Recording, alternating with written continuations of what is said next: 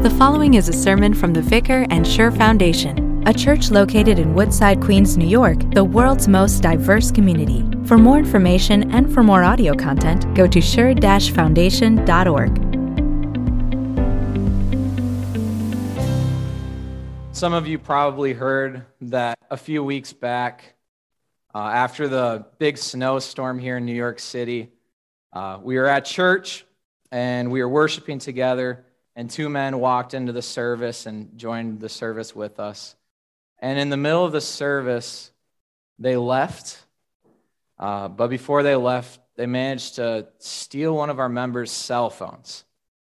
And if you're hearing that for the first time, maybe you kind of get a weird pit in your stomach. Like, how could that happen in the middle of a church service? But I want to tell you that that the Sunday, that was Sunday, the Wednesday after, I was driving around this area and I was looking for parking. So it took a long time. And I was driving around, and guess who walked right in front of me? The two thieves walked right in front of my van. So I called Pastor and and I hopped out of my car and we, we followed them to the seven train, the station. And finally, we, we caught up to them and, and met up with them on the platform of the seven train on 61st. And Pastor stopped them and, and said, Hey, you, you were at our church on Sunday, weren't you? And they were like, No, no, we weren't. And they like made up all these excuses why we they maybe look familiar to us. And and I was, pastor was less sure. I was maybe 90% sure was them. But the train came and they got on the train and we didn't. And I felt like a big failure. I felt like such a failure because here was my opportunity to, to get justice. And so I went back to church and I had this scene playing in my head. And they say hindsight's 2020, but I still couldn't figure out what I should have done in the situation when I was there. And I was playing through my head the whole day, couldn't figure it out. And the next morning, I started my text study for this sermon. and I opened the Bible and honestly, I wish I would have had this text before that situation because I would have known exactly what to do. And so I did my text study and and I went to pastor and I was like, look, I have to tell these people exactly what to do. If they're in a situation like that, they need to know what to do. I was so excited. But pastor didn't let me write that sermon. and I'm glad he didn't. I'm glad he didn't because if I would have preached that sermon, I would have missed out on this text. And so after reading this text this morning, I want to I want to dig in and I want to talk about four things that I would have missed if I would have preached that sermon just just about that phone. All right, so if if you're online, could you open up your Bibles to Romans 12? We're at page 11 here on your bulletins. We'll read through Romans 12, starting at verse 14. Bless those who persecute you. Bless and do not curse. Rejoice with those who rejoice. Mourn with those who mourn.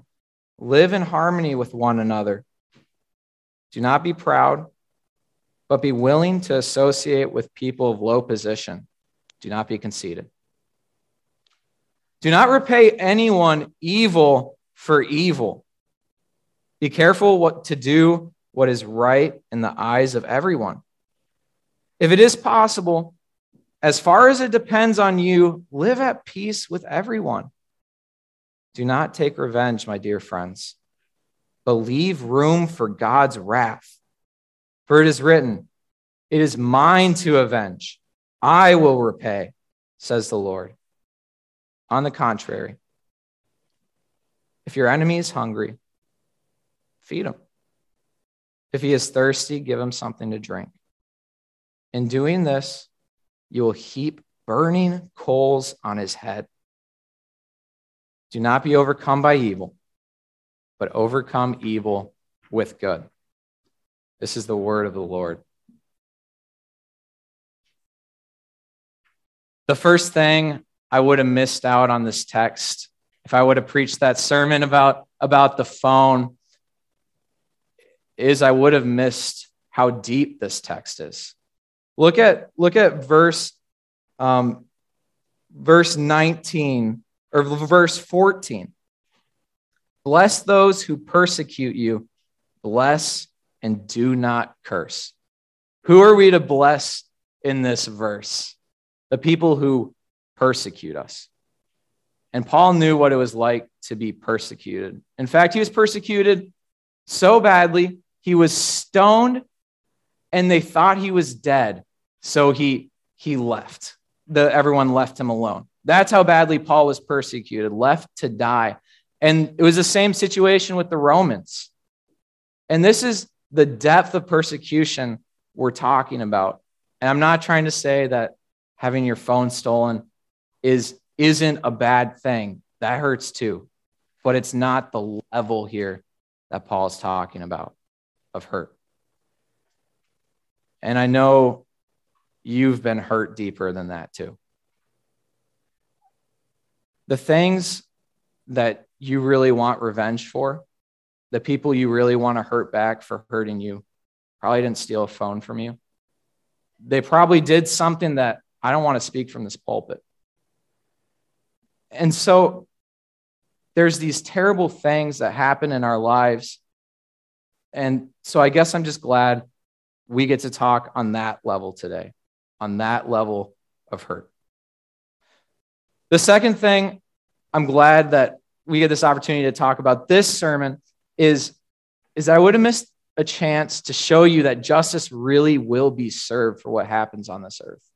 You would have been left with a story where where two guys sail away into this sunset and get away. But it's not that way with our God. It's not that way at all. And I want us to look at verse 19 here. Do not take revenge, my dear friends, but leave room for God's wrath. For it is written, It is mine to avenge, I will repay. The first thing we need to know about if we want justice for what happened to us is we need to step aside. We need to get out of the way. Because if we take justice, if we do something out of revenge, we're really not making justice. What we're doing is we're bringing more evil into the world. Do you know what a, the Newton's cradle is? It's like this it's this cradle and it's six metal balls and they're connected with strings. And what you do is you, you take one of the balls and you lift it up and you drop it. And the ball hits the other one, and the energy transfers through all six until the last one shoots out. And then what happens? It comes back. And it would keep on going forever if it weren't for friction. And I want to tell you that that is exactly what human revenge is. If you take it, someone's going to give it back. Or if they don't, it's going to come back as guilt and pain and empty fulfillment. That's what human vengeance is, but not God's justice. God knows exactly how to punish, what is just, what is right. So when someone does something evil to us, we need to step to the side and let God come in. The, the second thing, the third thing that I'm glad I get to show you is, is the next step. We're out of the way. But what do we do? How do we act to our enemies that are in front of us after we're waiting for God to take revenge? Look at verse 20. On the contrary, that is, on the contrary, taking revenge yourself. If your enemy is hungry, feed him. If he is thirsty, give him something to drink. In doing this, you will heap burning coals on his head. Can I finally tell you what I wish I would have done on that platform? I wish before they would have left on that train,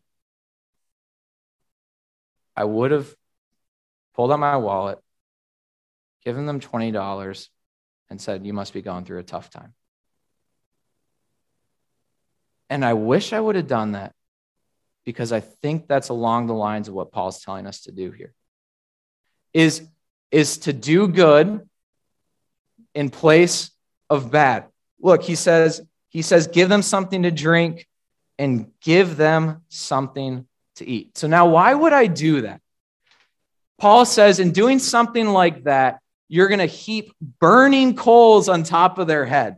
So you're going to do good things to make sure they really get it in the afterlife, right? That's not what Paul's saying, though. The burning coals are not coals of judgment. What they are are coals that bother someone, burn on the top of their head till they have to shake it off and repent. Can you imagine if I would have given them $20, how confused they would have been?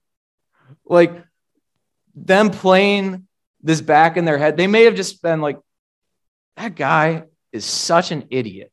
and maybe they could have laughed it off, but I bet, I bet sometime later it would bother their conscience. And that's what we're here to do. Because in the end, what you're trying to do is you're trying to save their soul. You're trying to save them, you're trying to save them from that judgment that God is bringing. And you're trying to have them be in the same shelter you are in Jesus' blood. And that's scandalous. The last thing I'm glad I get to talk about with this sermon, instead of that other one, is I get to address this elephant in the room that I just created. And that's that you don't think that that would work. That that doing good to those who do evil to you doesn't really work because you know that if someone pushes you, you got to get put you got to push back a little bit otherwise they're just going to walk all over you. This is the way the world works and I bet you're a little skeptical when Paul says in verse 21 that do not be overcome by evil, but overcome evil with good. But I'm here to tell you that it can work. Overcoming evil with good can work, and it has worked.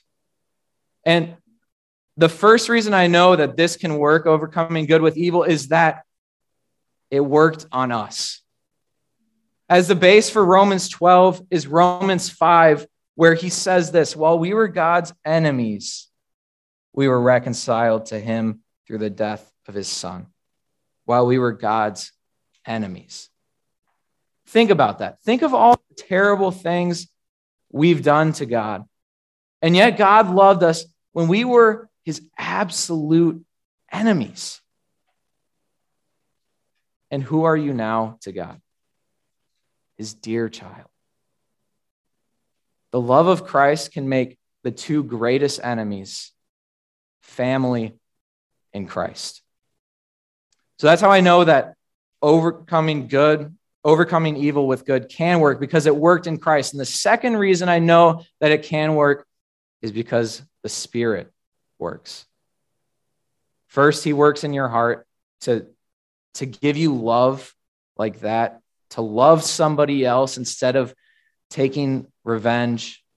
And secondly, He works through your words, He works through your actions which are some of the best witnesses we have of our Christian faith to love when somebody doesn't deserve it. And he takes those actions and words and he works on their hearts.